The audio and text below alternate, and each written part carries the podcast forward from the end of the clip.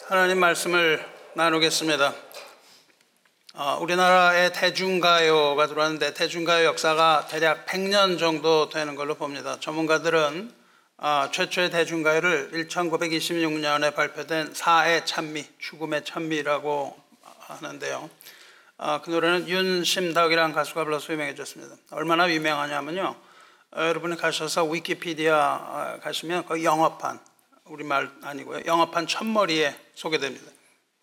영어로는 어, 영어 제목으로는 In Praise of Death로 번역되어 있더라고요.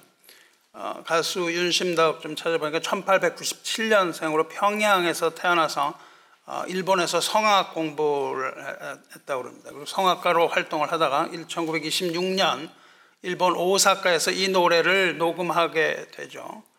근데 이 어, 일화에 따르면 이 노래를 워낙 녹음하기로 되어 있지 않았었는데 갑자기 즉흥적으로 이 노래를 부르겠다고 해서 어, 녹음했다고 그럽니다. 어, 근데 그 음반을 만들러 오사카에 있었는데 오사카에서 음반을 만드는 도중에 윤심덕은 당시 일본에 있던 극작가 김우진이라는 사람 만나죠. 그런데 불행하게도 그 사람은 유부남이었습니다. 같은 해에 어, 부산으로 가던 증기선에서 어, 두 사람 실종되죠. 어, 둘이 바다로 뛰어들어서 동반 자살했다라는 소문과 함께 이 노래가 폭발적인 인기를 끄게 됩니다. 당시 기사 뭐 이런 걸 찾아보니까는 두 사람이 서로 사랑했다는 그런 증거가 꼭 있는 것도 아니고 동반 자살했다는 증거가 있는 것도 아니라고 그래서 논란이 됩니다. 하지만 이 노래의 그 색깔이나 이것이 또 한국 최초의 스캔들이 됐었기 때문에 음반이 날개에 돋친 듯 팔리기 시작했고 오늘날도 아, 사람들의 입에 회자되는 아주 대표적인 허무주의 노래의 하나입니다. 뭐 이걸 가지고 영화도 만들고 무슨 드라마도 나오고 그랬던 것 같아요. 아 근데 이 원곡은 아, 체코슬로바키아 군악 대장이었던 요시프 이바노비치가 작곡한 다뉴벨렌 아, 월서죠. 영어로는 Waves of Danube Waltz. 그렇죠. 우리말 제목은 다뉴브 강의 잔물결. 뭐 이렇게 어, 되어 있습니다. 뭐 잔물결인지는 모르겠는데 우리말 번역에서는 그 잔물결이라고 그랬더라고요. 어, 슬라브풍의 노래고 비엔나 스타일로 분류되고 어, 이것이 뭐 요한 스트레스 영향 많이 받았다고 이렇게 뭐 평이 되어 있습니다.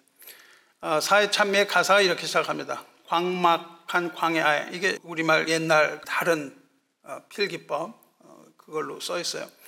광막한 그러니까 이게 한자들은 다 그냥 한자로 써 있고요. 우리 말도 철자법도 요새 철자법은 아니죠. 어, 광막한 광야에 달리는 인생아, 너의 가는 곳그 어, 어디냐? 쓸쓸한 세상, 위약한 고해에 너는 무엇을 찾으러 가느냐? 찾으러로 되어 있습니다. 찾으러. 어, 눈물로 된 이 세상아, 나 죽으면 고만일까? 행복 찾는 인생들아, 너 찾는 건 서름. 세상이 눈물로 돼 있대요. 그리고 내가 죽으면 그만인가 이걸 질문합니다. 행복을 찾는 사람들, 사람들이 행복을 찾는데 아, 사람들이 찾은 그 행복은 서름뿐이다.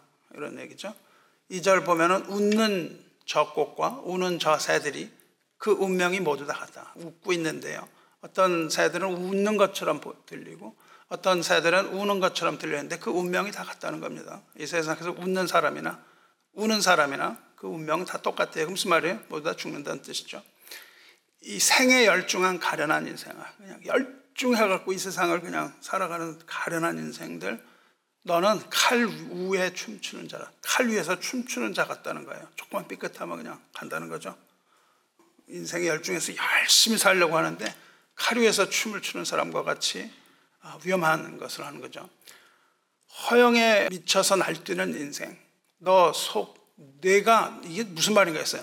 너 속 헛숨을 내가 아는가?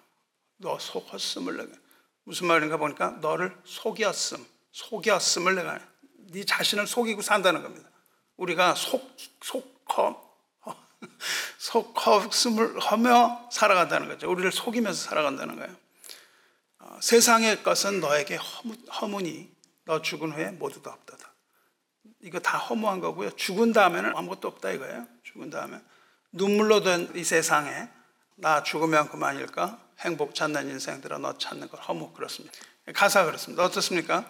어, 이 세상 일에 열심을 내면서 살아가는 뭔가 목표를 가지고 열심히 살아가는 것인데 어, 그 모든 일이 다 허무하다 이런 거죠. 우리나라 첫 대중가요는 이렇게 허무함을 노래하면서 시작합니다. 너무너무 허무한 거예요, 당시에. 1926년이면요. 대한민국 임시정부가 수립되고 8년째입니다. 조선 총독부가요, 경복궁 안으로 들어온 때예요. 민족의 그 자존심이 완전히 박살나는 겁니다. 그 경복궁 그 앞에 조선 총독부가 들어왔죠. 동아일보가 폐간된 해입니다. 3.1절 기사를 냈다가 무기간 정간이 됐어요. 하지만 문학의 부흥이 일어납니다. 그때 문학의 부흥이 일어났었죠. 한용운의 님의 침묵 이때 발표가 됩니다. 60만세 어, 사건이 일어났었죠. 수많은 사람들이 감옥에 갇히고 죽던 아주 암울한 때예요. 그 해에 8월 4일 윤신덕과 극작가 김우진이 현해탄에서 투신 자살 사건 이것이 신문에 오르는 거죠. 그리고 그때가 바로 일본의 쇼와 시대가 막을 올리는 때입니다. 그리고 그때 그 해 말에 의열단 나석주 열사가 조선식산은행과 동양척식주식회사에 폭탄을 투척하고 일본 경찰과 교전하다가 자결했던 해 이런 때예요. 이런 상황이니까 국민 정서가 어땠을지 잘 이해가 됩니다. 요즘 세대는 그런 것들 뭐 이해 못 하겠죠. 우리도 뭐 그것을 이해하는 세대는 아니지만 그러나 모든 국민이 이러한 허무주의에 빠졌던 것은 어쩌면 당연한 시대적인 요구였을지도 모릅니다. 유튜브에 가시면은 어, 윤심덕이 부른 원곡이 있어요. 근데 찾아보니까 거기에는 어, 한글 댓글이 아니고요. 뭐 죄다 영어 댓글이에요. 죄다 영어 댓글입니다. 보니까는 이 노래를 들으면서 그냥 떨렸다. 막 그냥 어, 전율을 했다. 이런 댓글들이 있고 드라마를 봤다. 그런 댓글들이 있다고요. 그러니까 드라마의 영향이죠. 한국 드라마를 보고 이제 거기서 하는데 그 허무주의에 대한 공감, 외국인들도 이거 이제 케이팝의 영향으로 이런 곡까지 이제 알려지는 그런 모양새입니다. 조회수가 60만입니다. 그런데 아, 참 아이러니합니다. 미국에서는요, 1947년 동일한 곡이 발표됩니다. 미국에서 동일한 곡조의 노래가 발표되는데 이것도 무지 크게 히트를 해요. 누가 불렀냐면 빈 크로스비가 불렀습니다. 빈 크로스비가 아주 달콤한 목소리로 부르죠. 그 미국 노래는 제목이 뭐냐면 The Anniversary Song. 결혼 축하 노래. 이건 뭐 전혀 다른 그냥 가사에 전혀 다른 음색이고 전혀 다른 느낌을 줍니다. 뭐 당신의 아름다움을 보고 천사가 노래를 했다는 등, 뭐 하늘의 별이 빛나고 무슨 심장이 콩콩 뛰었다, 뭐 이런 얘기, 옛날 얘기. 그리고 뭐 구름이 끼었었는데 이제 다 해결되고 달콤한 시간이 왔다, 뭐 이런 이런 노래예요. 똑같은 곡인데 어떻게 이렇게 다르게 해석될 수 있는지 참 궁금합니다. 같은 노래인데요. 그런데 이 동일한 곡조에 실린 또 다른 가사의 노래가 있어요. 그 세 번째 노래가 있는데 그 세 번째 노래도 우리나라에서 나온 것이죠. 그 세 번째 노래는 일본 신사 참배를 거부하고 복음을 전하다가 순교한 추기철 목사의 찬송이죠. 제목이 영문 밖의 길입니다. 영문 밖의 길. 제목은 영문 밖의 길입니다. 이 노래는 나 죽으면 고만일까? 하고 질문하는 이 사의 찬미에 대한 분명하고도 확실한 대답을 하고 있습니다. 주철 목사는 안타깝게도 광복 1년 전 1944년에 평양 형무소의 차가운 감옥에서 순교합니다. 그리고 순교하기 직전에 이 곡을 작사했다고 알려져 있습니다. 이 영문 밖의 길은 죽음에 대한 위로와 소망의 노래예요. 이렇게 시작합니다. 서쪽 하늘 붉은 노을 영문 밖에 비치느나 서쪽 하늘 붉은 노을 영문 밖에 비치느나 그렇게 돼 있어요. 어, 그러니까 가사는 뭐냐면요. 영문 밖에 비치는 서쪽 하늘에 지는 붉은 노을 그겁니다. 무엇을 상징하나요? 이것은 인생의 황혼기, 죽음을 상징하는 거죠. 죽음을 상징합니다. 인간이라면 맞닥뜨려야 하는 최후의, 누구나 맞닥뜨리게 되는 최후의 관문인데, 이 주 목사의 죽음은요, 캄캄하고 막다른 골목에서의 죽음이 아니라 서쪽 하늘에 지는 붉은 노은, 이 아름다운 석양에 있는 그 죽음을 노래하고 있다고요. 서쪽 하늘 붉은 노을 영문 밖에 비치느나 하는데 노을 서쪽 이것이 다 어, 마지막 죽음을 의미하기는 하는데 영문이라는 것이 죽음을 의미해요. 이거는 주기철 목사가 목사였기 때문에 영문 밖에 비추느라 이 가사를 이렇게 썼을 거라고 저는 확신합니다. 영문이라는 데 영은요, 캠프, 진영을 말해요. 진영의 바깥이에요. 그러니까 유목민이나 나그네들이 텐트를 치고 진을 치죠. 진영에 나가는 문이에요. 그러니까 백성이 진을 치는 캠프의 문이고 이것은 후일 성을 드나든 성문과 같습니다. 그러니까 영문이라는 것과 성문이라는 것은 동의어인 셈입니다. 어, 그 옛날에 유목민을 할 때는 영문이었고요. 정착을 한 후에는 성문이 됩니다. 영문 안, 성 안에는 사람들이 시끌벅적한 곳이에요. 그런데 사람이 죽으면 성 안에 두질 못합니다. 성 안에 두지 못하고 성문 밖으로 관을 옮겨요. 성문 밖이라는 것은 곧 죽어서 가는 곳을 말합니다. 그런데 주기철 목사는 왜 그 하고 많은 죽음의 상징 주셔서 굳이 이 영문이라는 단어, gate of the camp라고 그러는데 이 영문이라는 단어를 사용했을까요? 왜냐하면 영문이 성경적으로 매우 중요한 의미를 가지고 있으며 지금 곧 순교하려고 하는 이 주기철 목사의 마음에는 예수 그리스도의 십자가로 가득 차 있기 때문입니다. 예수 그리스도의 십자가로 가득한 사람은 그 영문을 보게 되는 거예요. 그 가사 이 어떻게 이어지냐면 연약하온 두 어깨에 십자가를 생각하니 이렇게 이어진다고요. 영문 밖이라고 하면서 연약하온 두 어깨에 십자가를 생각하니 머리에는 가시관 몸에는 붉은 옷 힘없이 걸어가신 영문 밖의 길이라니 그렇게 가사가 되어 있습니다. 지금 주기철 목사는 두 어깨에 십자가를 지고 골고다 언덕을 향해서 그 고난의 길을 걸어가는 주님의 십자가를 생각하면서 이 가사를 지었다고요. 머리에는 고난의 가시관, 하지만 그것은 왕의 가시관이죠. 몸에는 붉은 옷, 그 붉은 옷, 유대인의 왕의 옷을 입고 채찍에 맞은 채로 걸어가시는 주님, 골고다의 그 길, 그 길이 영문 밖의 길이라고 노래하는 거예요. 죽음의 길을 말하죠. 물론 이것은 주님의 십자가, 죽음을 말하는 겁니다. 그러니까 1절이 영문 밖을 이야기하면서 죽음을 이야기하면서 영문 밖에 예수님이 걸어가신 길 그래요. 그러면서 계속 영문이라는 단어를 계속 씁니다. 왜 그럴까요? 왜냐하면 주님께서 영문 밖에서 고난을 받으셨다고 성경이 말하고 있기 때문이에요. 히브리서 11장 10절을 보면 우리에게 재단이 있는데 장막에서 섬기는 자들은 그 재단에서 먹을 고난이 없나니 이는 죄를 위한 짐승의 피는 대제사장이 가지고 성소에 들어가고 그 육체는 영문 밖에서 불사릅니다. 구약시대 제사법에 따르면 속죄일이 되는 날, 죄를 용서받는 속죄일이 되면 희생 제물을 드립니다. 근데 제사장은 희생 제물을 죽이고 죽은 희생 제물의 피만 가지고 성소에 들어가요. 피를 이런 대접에 담아서 피를 가지고 성소에 들어가서 그 손가락을 찍어서 속죄서 위에 속죄서 앞에 이렇게 뿌려야 하는 거예요. 그러니까 그곳은 어디냐면은 지성소입니다.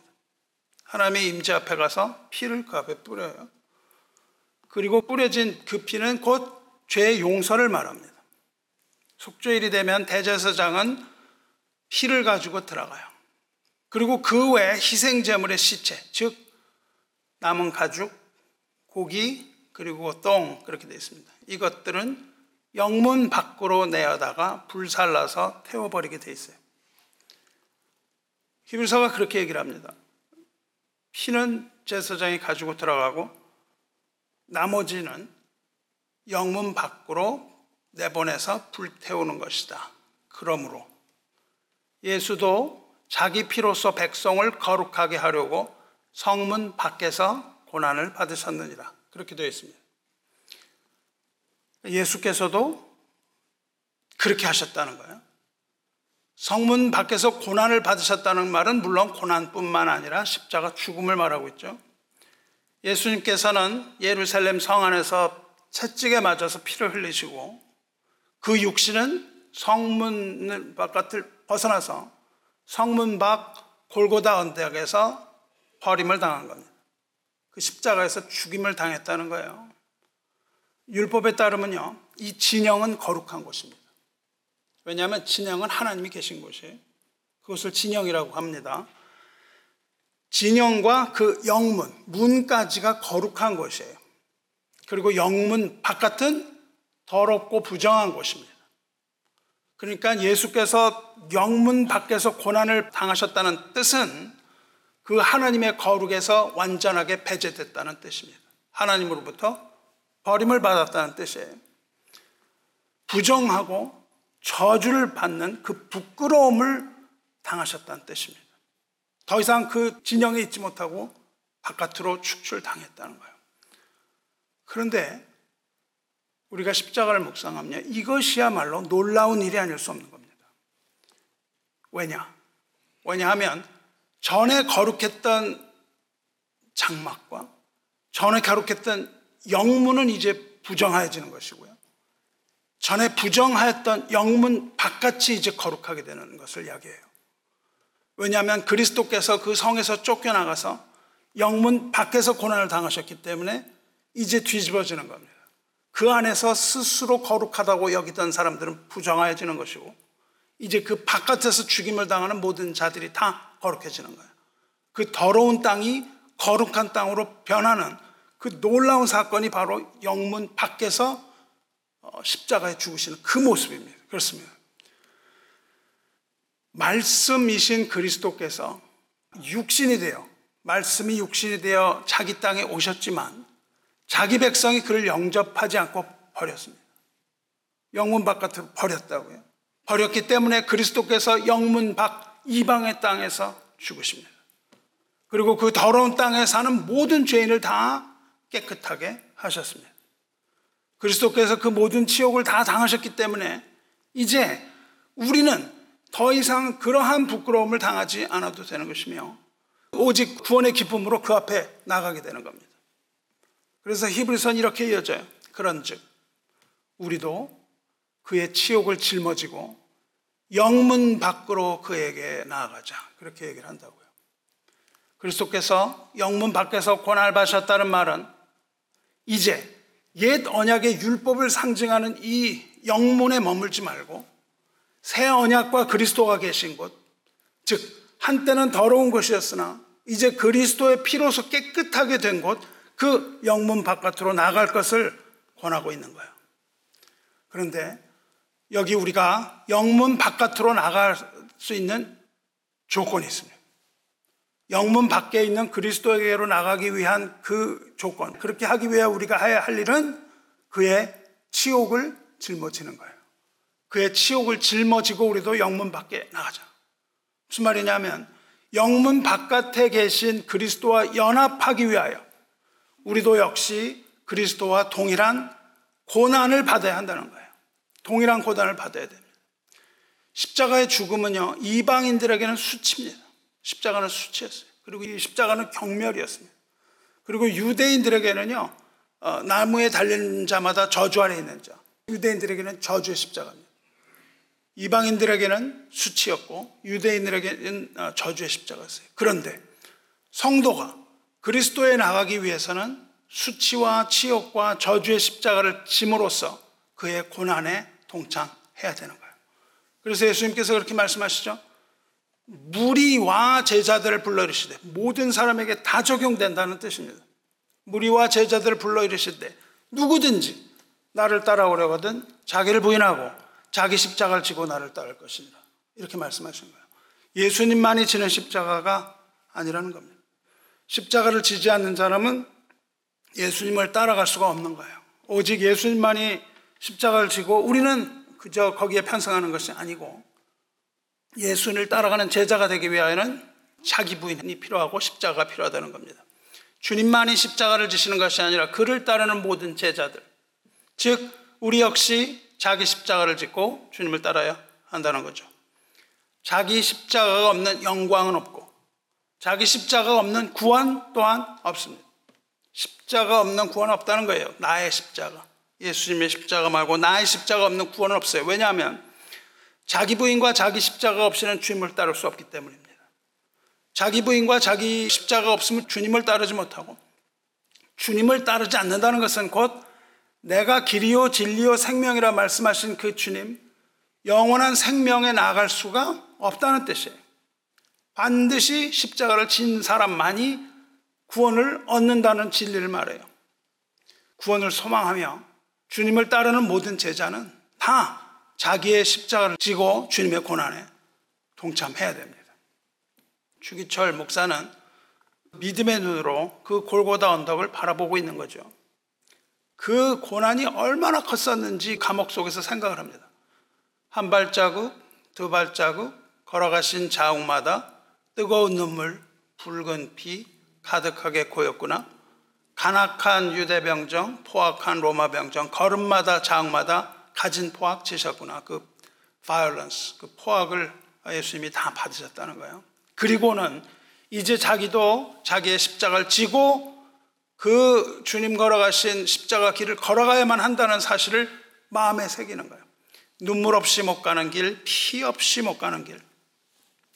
영문 밖에 좁은 길이 골고다의 길이라네. 영문 밖으로 나가는 좁은 길이 골고다로 가는 길이라는 거예요. 영생 복락 얻으려면 이 길만은 걸어야 해요. 배고파도 올라가고 죽더라도 올라가세요. 주 목사는 이 길은 눈물 없이는 못 갈 길이라 말하고요. 피 없이도 못 가는 길이고 이 길은 영문 밖에 좁은 길이며 이 길이 바로 주님이 가신 골고다의 아, 생명의 길이라는 것을 아는 것이죠. 그리고 영원한 생명에 이르려면 반드시 주님 가신 그 뒤를 따라서 십자가 지고 이 길을 따라서 걸어야 한다는 것을 인식하고 고백하는 거예요. 어디에서요? 차가운 감옥에서 이제 곧 다가올 죽음을 기다리면서 이렇게 이야기하고 있는 겁니다. 그 당시에 신앙의 정절을 버리면 살 수가 있었죠. 예수를 욕하면 그날로 풀려날 수 있었는데 그렇게 쉬운 일 하지 못하고 어, 이렇게 어려운 일 각오했습니다. 그리고 잠시 출소해서 그 사랑하는 어, 목회하던 교회 산정현 교회에서 마지막 설교를 하는데 그 설교의 제목이 일사가고죠.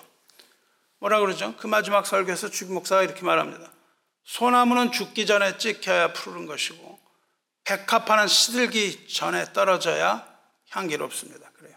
소나무는 나중에 늙어서 그냥 쓰러진 그거는 쓸모가 없다는 거죠.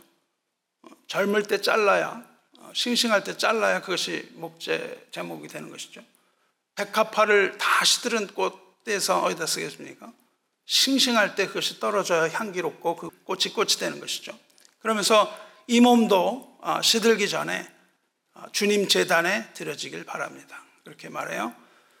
어떤 이는 이제 적절히 타협하고 먼 훗날 기약해서 한 걸음 물러서자고 합니다. 아주 이성적이죠. 적정하게 타협하고 어, 지금은 살고 뭐 그렇게 했으면 1년 후에 이제 살았겠죠. 어, 먼 훗날 어, 기약해서 한 걸음 물러서자고 합니다. 그러면서 나 어찌 죽음이 어, 무섭지 않겠습니까? 어, 하지만 죽음이 두렵다고 어찌 주님을 모른 체 하겠습니까? 그러면서 이제 자신을 위한 구명 운동을 다 멈추십시오. 그렇게 얘기합니다. 그리고 그는 다시 감옥에 투옥되고 면회하는데 거기서 마지막으로 유언으로 남긴 말이 있습니다. 주기철 목사 마지막으로 유언으로 뭘 남겼을까요?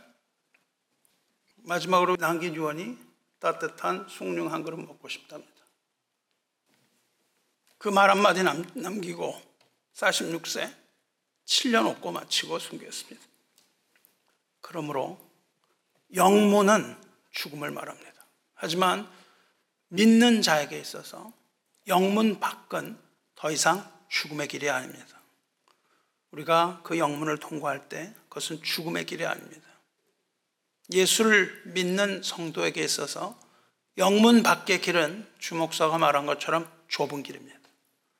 하지만 그 길은 생명으로 가는 길이며 좁은 그 문은 생명으로 들어가는 문입니다.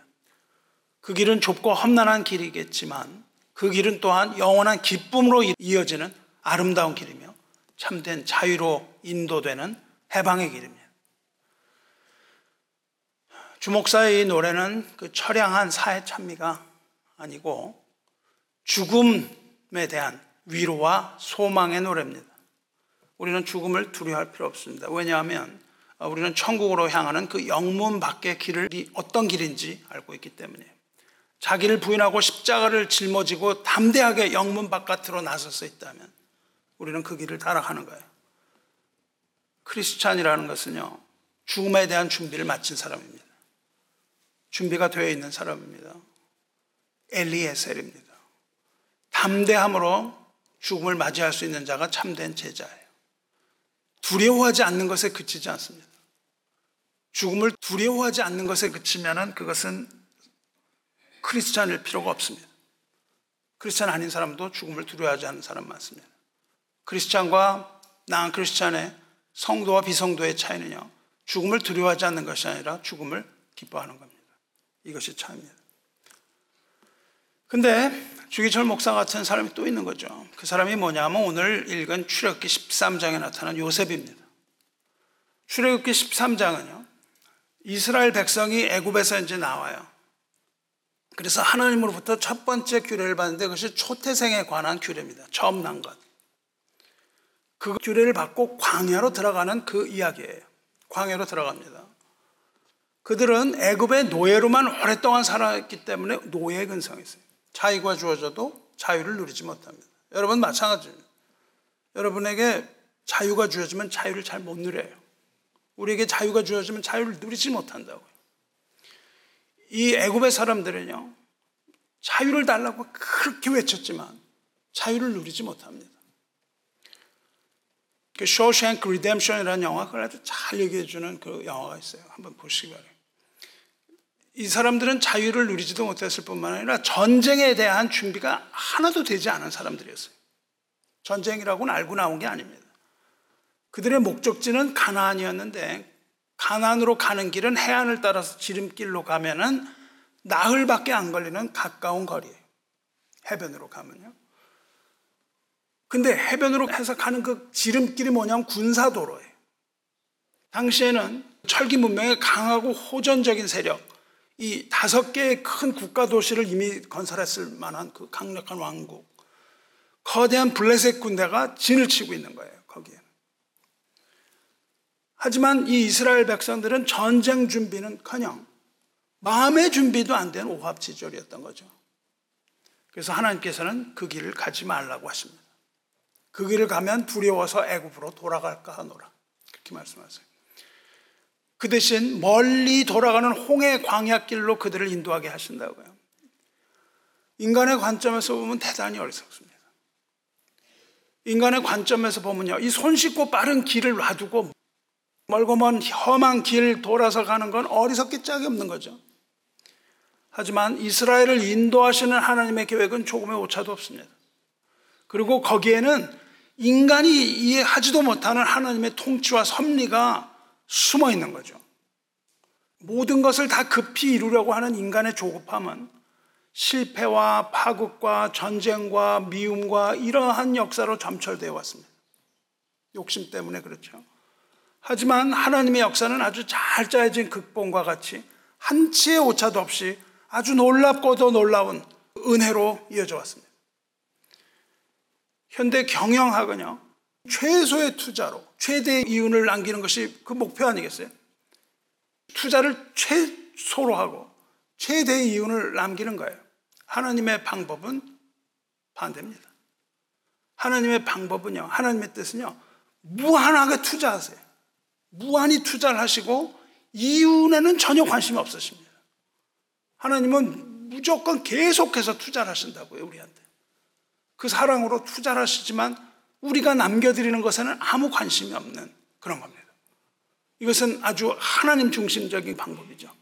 그래서 얄팍하고 아주 계산적인 인간의 머리로는 하나님의 그 깊으신 경륜을 이해할 수조차도 없는 거예요. 이해를 하기는 커녕 하나님의 정하신 길에 반기를 듭니다. 그리고 불순종하고 하나님을 판단하기까지 하죠. 하지만 하나님은 절대로 그 뜻을 변개하지 않으세요. 우리가 아무리 그 앞에 불평을 해도요. 인간의 불평에 아랑곳하지 않으세요. 인간의 판단에 눈 하나 깜짝하지 않으시고 한 번 정하신 일을 정확하게 추진해 가십니다. 야속하죠. 하나님 야속해 봅니다. 하나님께서는 홍해의 광야길로 돌리라 그러세요. 가던 길을. 그리고 돌리라 하신 후에는 스스로 그 백성을 인도하신다고요. 주력 13장 18절 오늘 읽은데 그러므로 하나님이 홍해의 광야길로 돌려 백성을 인도하심에 이스라엘 자손이 애굽 땅에서 대열을 지어 나올 때 그래요. 성도 여러분, 이 대목을 온전히 우리가 이해한다면 이것은 아주 전율할 만큼 전율할 만큼 은혜로 가득 찬 대목입니다. 여러분 이 말씀을 깊이 묵상하면 이거야말로 정말 은혜로운 대목이에요. 하나님께서 백성을 인도하심에 라는 인도하신다는 단어의 세 개의 뜻이 있습니다. 하나는 가이드, 인도한다는 뜻. 두 번째 뜻은요, 위로한다는 뜻입니다. 위로한다. 세 번째 뜻은 불쌍히 여긴다는 뜻입니다. 하나님 인도하시면 그저 길을 안내하는 인도로 우리가 보면 안 돼요. 그런 인도자가 아닙니다. 하나님이 인도하시면 힘들고 다리를 저는 백성들을 불쌍히 여기시며 그들을 위로하며 인도하심을 말하는 거예요. 그런데 전쟁 준비가 되지 않았던 이 오합지졸의 백성, 애굽에서 나와서 홍해길로 돌아가야 하는 그 전향한 백성을 보고 하나님께서는 그렇게 하라고 말씀을 하셨지만 하나님이 인도하셨다는 거예요. 불쌍히 여기셨다는 겁니다. 그리고 그들을 위로하셨다는 거예요. 그리고 그들을 인도하셨다는 겁니다. 하나님의 인도하심을 받은 그들은요, 오합지졸인데 하나님의 인도하심을 받아 대열을 지어 나옵니다. 몇백만 되는 사람들이 대열을 지어 나옵니다. 마치 거대한 군대와 같은 모습이죠. 마치 군대의 어, 대열처럼 항우를 지어서 질서정연하게 행진했다는 뜻입니다. 왜 모세는 이것을 이렇게 기록했을까요? 지금 모세 눈에 이스라엘 백성은 애굽에서 도망하는 도망자가 아니고요. 블레셋을 두려워해서 길을 돌아가야만 하는 오합지졸의 패잔병이 아니라 지금 나오는 이스라엘 백성들은 젖과 꿀이 흐르는 땅 가나안을 정복하러 가는 여호와의 군대이기 때문에 그렇습니다. 모세 눈에는요. 이 오합지졸 백성들이 그 불쌍한 백성들이 가나안 정복군으로 보이는 거예요. 그래서 그들이 대오를 지어 나왔다고 돼요. 그런데 여기에 느닷없이 느닷없이 여기에 요셉의 해골 이야기가 나온다고요. 요셉의 해골 이야기가 갑자기 끼어들어가 있어요. 이것은 아주 매우 의미심장한 이야기가 아닐 수 없습니다. 왜 이야기가 여기 끼어들어가 있는지 알기 위해서 여러분은 창세기의 마지막 50장으로 가야 합니다. 창세기 50장 마지막은 어떻게 끝납니까? 애굽으로 들어가서 총리 대신이 되었던 야곱의 가장 사랑하는 아들 요셉이 죽으면서 유언하는 장면입니다. 요셉의 유언이에요. 요셉이 죽을 때 나이가 110세입니다. 그 110세 어, 된 노구가 아, 죽음의 자리에서 누워서 형제들에게 이렇게 유언합니다. 창세기 50장 24절에 나는 죽을 것이나 하나님이 당신들을 돌보시고 당신들을 이 땅에서 인도하여 내사 아브라함과 이삭과 야곱에게 맹세하신 땅에 이르게 하시리라. 하나님이 당신들을 형제들을 돌보시고 이 돌보시고라는 말은요. care라는 말이 아니라 remember 기억한다는 뜻이에요. 하나님이 당신들을 기억하시고 그러니까 돌본다는 것도 세 가지 의미입니다. 케어한다는 의미. 두 번째는 remember, 기억한다는 뜻이에요. 세 번째는 무슨 뜻입니까? visit, 찾아간다는 뜻입니다. 돌보는 사람은 어떻게 해요, 우리가? 그렇게 해야 되지 않겠어요? 어떤 일이 있는지 기억하고 그를 찾아가서 도와주는 거 아니겠습니까? 그런 단어예요. 요셉이 이것을 믿는 거예요. 하나님이 당신들을 기억하고 찾아오실 것이다. 그 말입니다. 하나님께서 가나안을 주겠다고 아브라함과 약속을 하셨어요. 아브라함과 맺으신 그 언약을 기억하시고 당신들을 찾아올 것이다. 애굽에 갇혀서 종살이하는 요셉의 형제들을 찾아오실 거라는 믿음의 예언입니다. 하나님이 그들을 찾아오실 것이라는 그 예언의 말씀은 바로 성취가 되죠. 출애굽기가 그 얘기를 하고 있지 않습니까? 하나님께서 애굽을 찾으시고 종 모세를 통하여서 그들을 거기에서 이끌어내시는 그 예언이 성취되는 것이 출애굽기잖아요. 그런데 이 유언과 함께 요셉은 또 하나의 유언을 합니다. 그것은 하나님께서 훗날 이스라엘 백성들을 찾아오실 때에 반드시 자기 해고를 메고 가나안 땅에 가서 이장하게 할 것을 맹세시켜요. 그러니까 하나님이 찾아올 것이라는 말씀 하나. 두 번째로는 하나님이 찾아오셔서 너희들이 여기 나가게 될 때 나의 해고를 가지고 가라. 그렇게 이원한다고요. 요셉은 이제 애굽에 살았으니까 미라 처리를 했을 거 아니에요? 거기 총리 대신이니까 그러니까 시체가 부패하지 않고 있었겠죠. 하지만 그 해고를 가지고 가라. 요셉은 하나님께서 아브라함과 이삭과 야곱에게 약속하신 대로 훗날 그 후손들이 그 약속의 땅 가나안으로 들어가서 그 땅을 기업으로 차지하게 될 것을 믿어 의심하지 않은 거예요. 당시에 거기에서 살 때는 비록 그렇게 보이지 않았으나 그러나 죽음의 가운데에서 그 백성들이 가나안으로 가게 될 것을 분명히 믿고 너희들이 가게 될 때, 아, 너희들이 가게 될 때라기보다는 하나님이 너희들을 그곳으로 들어가게 하실 때, 아, 내 해고를 가져가라. 이것을 히브리서 기자는 요셉의 믿음이라고 말합니다. 믿음으로 요셉은 임종시에 이스라엘 자손들이 떠날 것을 말하고 또 자기 뼈를 위하여 명하였으며 그들에게 명령했단 말이죠. 뼈를 가지고 가라고. 그리고 모세는 그것을 기억합니다. 그리고 모세는 유언을 기억해서 지켜요. 그래서 가난으로 가기 위해서 애굽을 떠날 때 그는 요셉의 유고를 가지고 떠나는 거예요. 가지고 떠납니다. 출애굽기 13장 19절에 이렇게 되어 있습니다. 모세가 요셉의 유고를 가졌으니 이는 요셉이 이스라엘 자손으로 단단히 맹세하게 하여 이르기를 여기서는 찾아오신다고 번역했습니다. 하나님이 반드시 너희를 찾아오시리니 너희는 내 유고를 여기서 가지고 나가라 하였습니다. 요셉의 그 유언, 내 뼈를 거기 묻어줘 하는 그 유언을 따라서 반드시 그 유언을 지키고 모세는 그 어마어마한 장정, 얼마나 복잡한 장정이 있겠어요? 거기서 잊어버리지 않고 유고를 딱 챙겨가지고 간다고요. 그리고 마침내 가나안으로 들어가죠. 그는 여호수아 때 들어가죠. 모세 못 들어가고 가나안 정복 후에 요셉의 해골은 그 믿음을 따라서 모세의 후계자인 여호수아에 의해서 가나안 땅 세겜이라는 곳에 평안이 묻히게 돼요. 여러분 창세기 출애굽기 여호수아까지 읽으면요 요셉의 이야기입니다. 요셉이 애굽으로 들어가고 애굽에서 죽고 죽은 요셉이 애굽에서 떠나서 그 유골이 가나안 땅에 가서 무침 이렇게 읽을 수 있는 겁니다. 주 안에 사랑하는 성도 여러분, 이스라엘 백성이 가는데 왜 모세는 느닷없이 여기서 요셉의 유골의 이야기를 꺼낼까요? 정말 흥미롭지 않습니까? 우리가 영적인 눈으로 출애굽을 볼 때 출애굽은 무엇입니까? 우리에게 무엇이에요? 우리에게는 죽음의 땅을 벗어나서 천국으로 가는 여정입니다. 그리고 그 길을 인도하시는 분은 영문 밖에서 고난 받으신 예수 그리스도예요. 영문을 벗어난다는 것은 죽음으로 들어가는 것이죠. 그리고 그 길을 따라가게 하는 것은 바로 무엇이에요? 약속을 믿는 성도의 믿음이라고요. 믿음으로 그리스도를 따라가는 거예요. 인도하시는 분은 그리스도고요. 그러니까 여기 나오는 요셉의 이야기는요. 이 죽은 요셉이 가나안을 향하여 가는 그 여정이라고도 말할 수 있다고요. 모세의 미션, 모세가 가진 미션이 뭐예요? 모세에게 주신 하나님의 명령이 뭡니까? 너는 요셉의 뼈를 가난에 묻어라 이겁니다.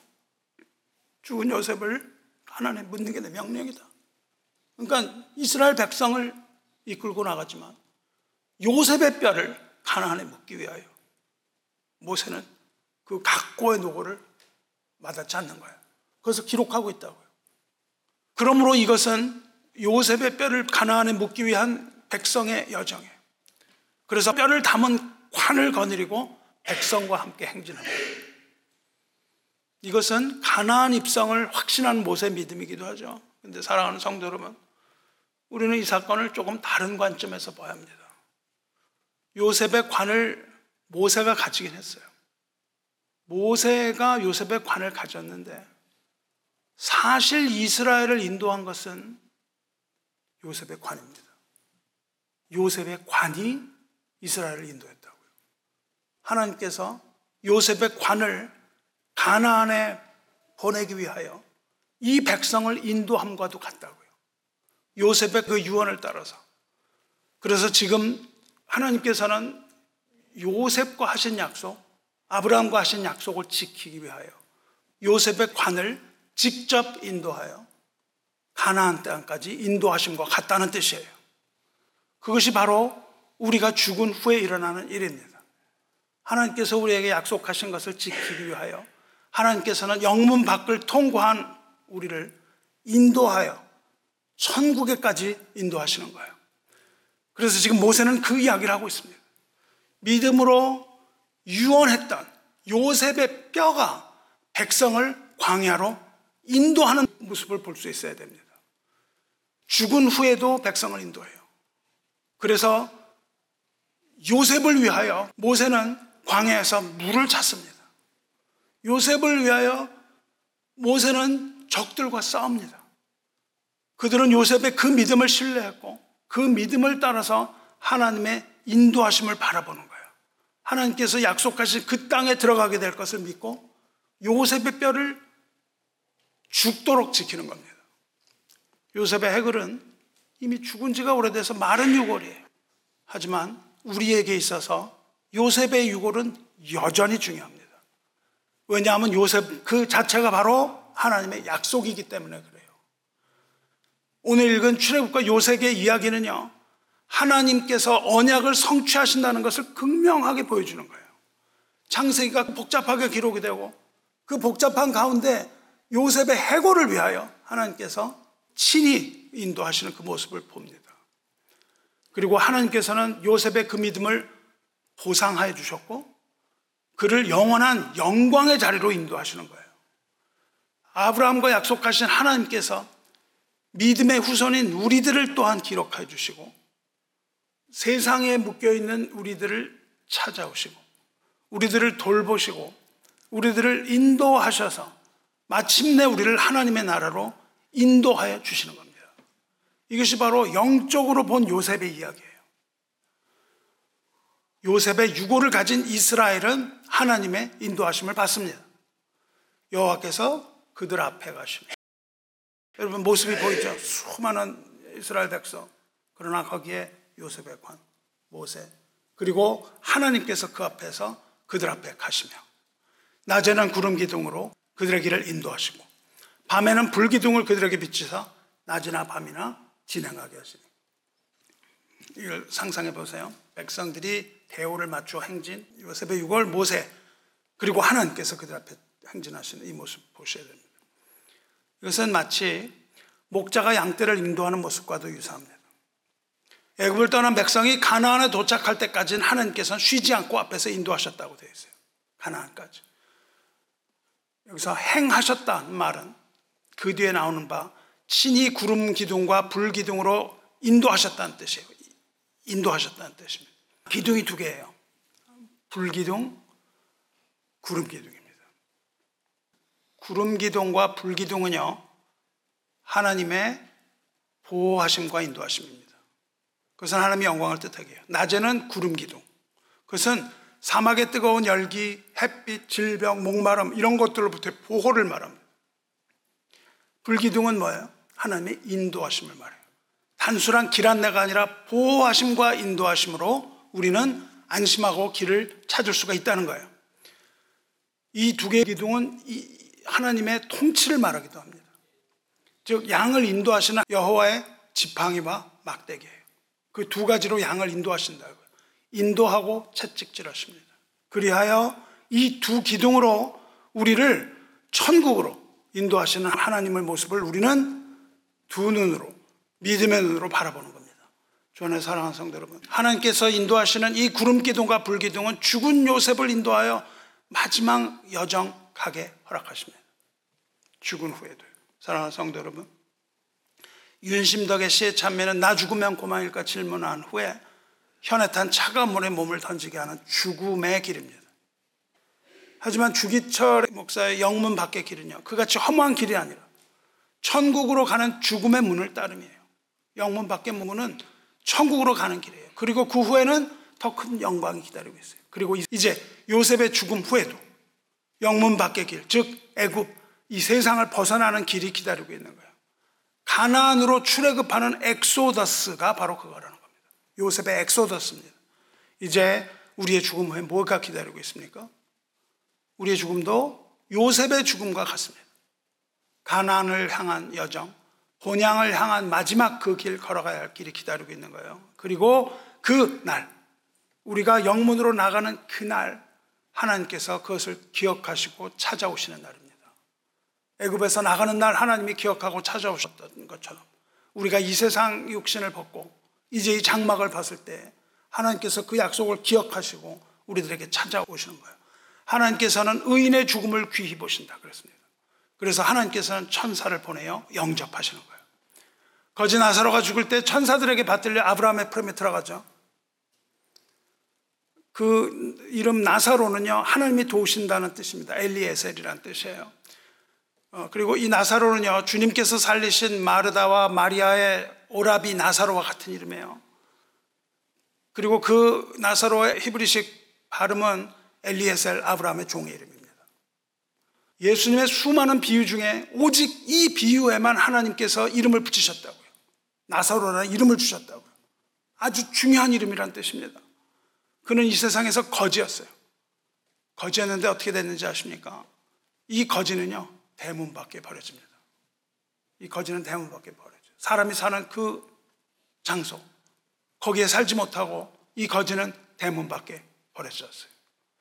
마치 주님께서 영문 밖으로 버려주셨던 것처럼 이 나사로 거지 역시 대문 밖으로 버려집니다. 우리도 영적으로 보면 대문 밖에 버려진 자가 아닙니까? 나사로는 그 대문 밖에서 배고프고 고난을 받아요. 그리고 대문 밖에서 죽습니다. 영문 밖으로 나가는 것과 같습니다. 그런데 이 영문 밖에서 죽은 나사로는 천사들에게 받들려 아브라함의 품에 들어갑니다. 영문 밖에서 죽은 자는 다 천사들의 영접을 받는 겁니다. 천국으로 올림을 받았다는 거예요. 그리고 죽은 나사로는 낙원에서 쉬게 됩니다. 인생의 수고와 무거운 짐 다 내려놓고 천국에서 하나님 영광의 보좌 앞에서 안식하고 있는 겁니다.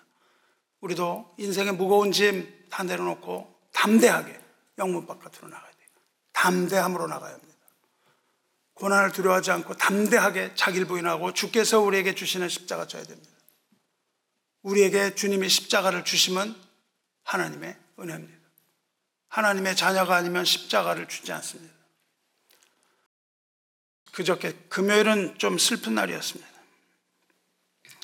뉴욕 Redeemer Presbyterian Church 리디머 장로교회 목사였던 팀 켈러 목사가 향년 72세로 주님의 품에 안겼습니다. 그는 요즘 보기 드문 개혁주의 및 복음주의 목사입니다. 아, 여러분 기독교에 여러 분파가 있는 거 아시죠? 그 분파들을 서클이라고 불러요.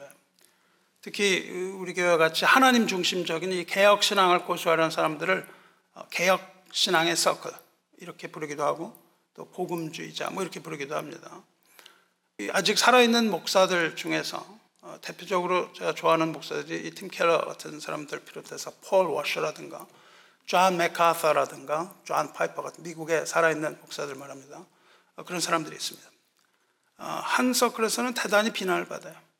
아주 뭐 꼴통이라고 꼴통. 꼴통이며 위선자라고 비난을 하지만 어, 누구나 그런 비난은 받습니다. 하지만 개인적으로 이들은 하나님을 사랑하고 하나님의 교회를 사랑하는 목사들이라고 믿습니다. 팀 켈러 목사는 저와 신학교 동창, 동창입니다. 나보다 한참 위죠. 1950년생입니다. 어, 근데 우리 교회도요, 그, 그 사람 때문에 덕을 본 적이 있습니다. 언젠가 말씀드린 것 같은데 이 교회 뒤쪽에 가면 이 덤스터 쓰레기 버리는 통이 있잖아요. 이 교회 우리가 처음 들었을 때 그 덤스터를 사용하려고 거기 적혀 있는 전화번호에 전화를 해서 어, 그걸 다시 사용하고 싶다 그랬는데 너무 비싸가지고선 그걸 계약하지 않고 전화를 바로 끊었습니다. 전화를 끊었는데 그 후에 잠시 후에 어떤 남자에게서 전화가 왔어요.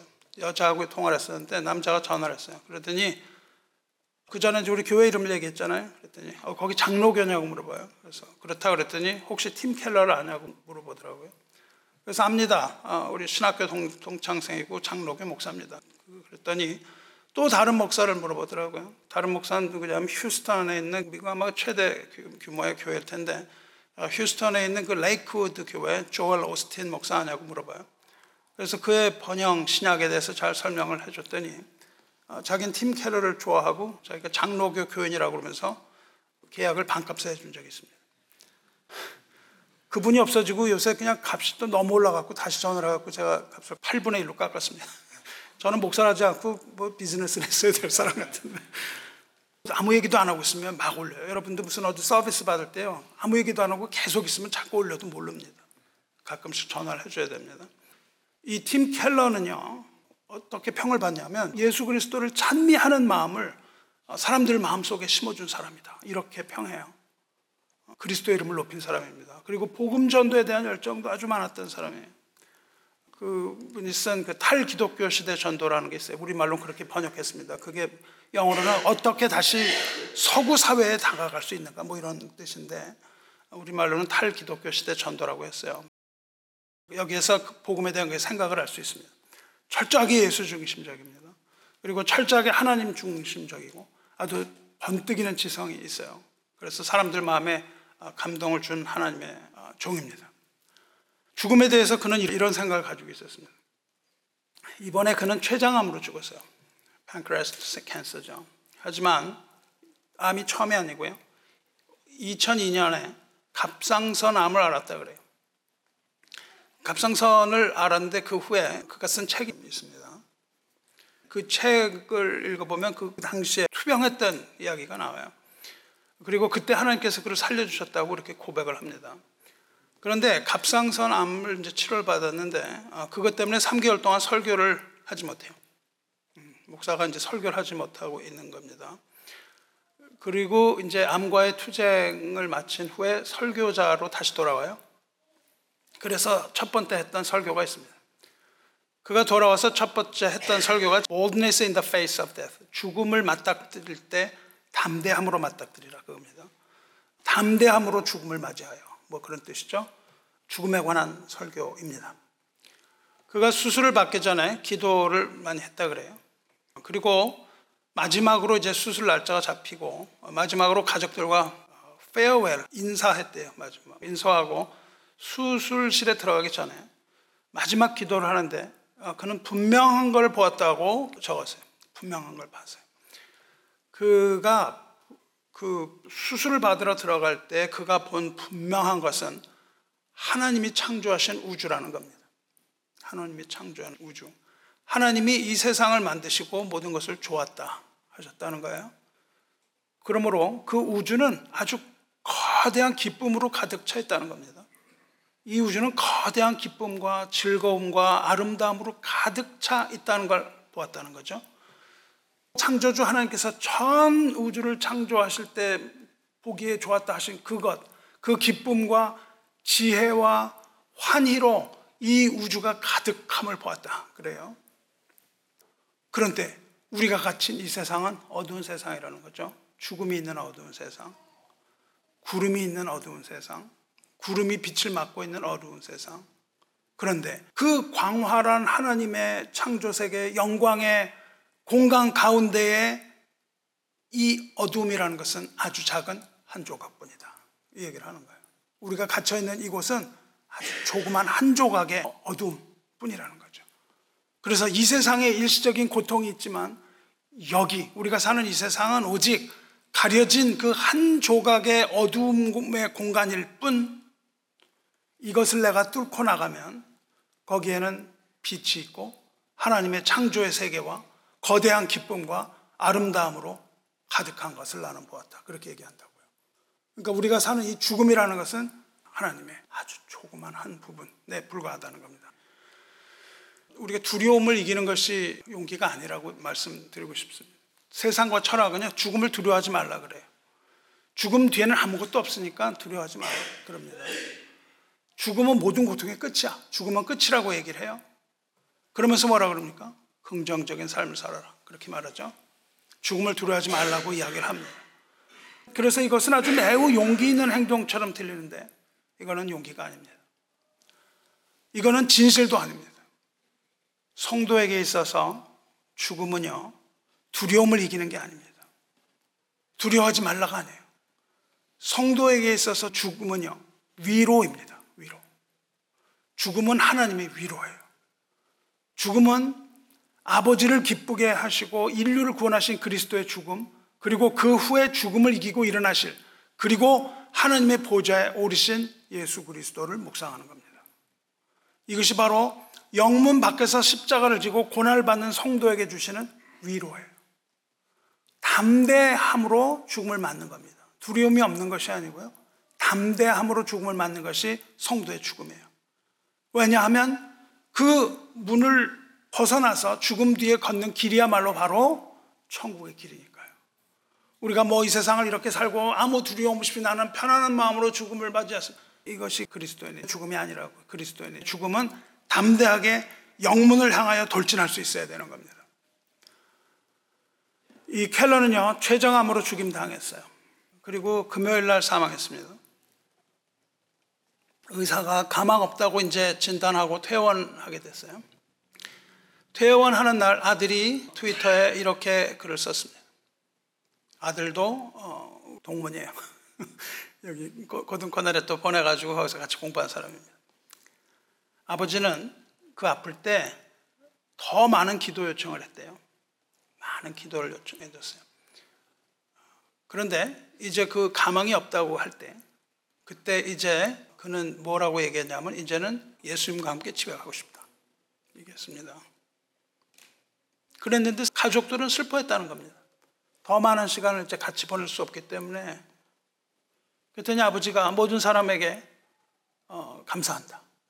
말하고 이제 내가 주님을 볼 시간이 되었다. 이제는 내가 주님 보기를 더 이상 기다릴 수가 없다. I can't wait seeing Jesus.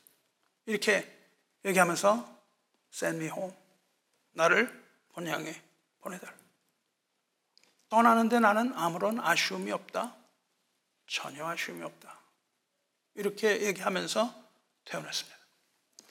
켈러 목사는요, 이제 그 한 조각 조그만 어둠을 뚫고 나간 겁니다. 더 이상 그 어두운 흑암의 세력이 범접할 수 없는 광활한 곳, 그 높은 곳, 그 아름답고 영원한 곳으로 간 겁니다. 영문 밖으로 나가는 거라고요. 간단합니다. 영문 밖으로 나가는 거예요. 하나님께서 창조하신 곳, 해나 달이 쓸데없는 곳, 하나님의 영광이 비친 그곳으로 갔음을 믿습니다. 그는 죽음을 이렇게 설명합니다. 죽음은 이제 현재와 비교할 수 없는 최상의 나를 발견하는 곳이다. 그렇게 얘기해요. 최상의 나를 발견하는 곳. 우리에게 있어서 가장 좋은 것은 죽음의 뒤에 있는 길이라고 말해요. 그 길은 하나님의 선하심과 하나님의 아름다움으로 들어가는 그 기쁨의 길이라고 얘기해요. 이러한 마음으로 서로 사랑하며 서로 위로하며 사시길 주님의 이름으로 축원합니다. 금요일 날 마음이 좀 안 됐었어요. 울적했어요. 그래서 기도를 했습니다. 이팀 켈러 같은 사람을 데려가시는 것을 보고 우울한 마음이 들었어요. 기도했습니다. 이렇게 기도했습니다. 하나님, 하나님 백성들은 그 신앙이 미지근해져 가기만 하고 하나님에 대한 믿음 잃어버리게 가기만 하고 세상 풍조에 밀려서 그 믿음 다 잃어만 가잖아요. 그리고 하나님의 교회는 침몰해 가는데 하나님 배에 노젓는 하나님 종들 다 데려가시면 어떡해요? 노를 젓는 그 종들을 다 데려가시면 어떡합니까? 배가 가라앉잖아요. 근데 하나님 응답은 그게 아니었습니다. 얘야, 노아의 방주에는 노젓는 자가 없다. 말씀하시는 겁니다. 하나님의 교회는요, 종들이 하는 곳이 아닙니다. 하나님이 일하시는 곳입니다. 거기에는 노젓는 자들이 사실 필요 없습니다. 그럼에도 불구하고 하나님께서 노젓는 일을 시키시는 겁니다. 하나님의 교회는 침몰하는 것이 아닙니다. 작금의 교회는 알곡과 가라지가 가려지고 있는 것 뿐입니다. 하지만 바알에 무릎 꿇지 않은 칠천이 아직도 남아있음을 하나님 보여주셨습니다. 팀 켈러가 죽는 그날 유튜브 영상 하나 올라왔는데요. 동료 목사인 존 파이퍼가 그를 회고하는 영상이 올라왔습니다. 그 영상은요, 팀 켈러가 죽기 전에 존 파이퍼와 주고받았던 이메일에 관한 내용입니다. 이 사람들은 이메일로 말씀 하나를 나누었는데 팀 켈러와 존 파이퍼가 나눈 그 이야기는 누가복음 10장 20절 내용입니다. 그리고 존 파이퍼는 이렇게 얘기해요. 팀 켈러가 죽기 전에 나한테 이메일을 보내서 젊은 목사들에게 내 입을 통하여 이 이야기를 하기를 원했다. 이렇게 얘기해요. 요즘에 목회자들에게 이 이야기를 하라고 팀 켈러가 나한테 유언한 것 같다. 그렇게 얘기를 해요. 그러면서 그것이 바로 누가복음 10장 20절 말씀입니다. 누가복음 10 장은요. 주님께서 골고다 언덕을 가시기 전에 70인의 제자들을 부르셔서 전도 훈련 시키시는 장면입니다. 전도를 보내세요. 70인을. 그랬더니 그들이 전도하고 돌아옵니다. 근데 그들이 어떻게 일했다는 것이 하나도 안 나와요. 거기에. 예수님이 보냈기만 하세요. 그러면서 이렇게 이렇게 하라고만 말씀하십니다. 그리고는 뭘 어떻게 했다는 얘기가 하나도 안 나오고 그들이 그냥 돌아와요. 돌아왔는데 어떻게 돌아왔냐면 기뻐하면서 돌아왔다고 되어 있습니다. 전도하고는. 기뻐서 돌아와서 이렇게 말합니다. 주여, 주의 이름이면 귀신들도 우리에게 항복하더이다. 이 말을 합니다. 그들이 했던 것은 주님의 능력으로 귀신까지 항복하는 놀라운 역사가 일어났다는 겁니다. 그래서 기뻐요.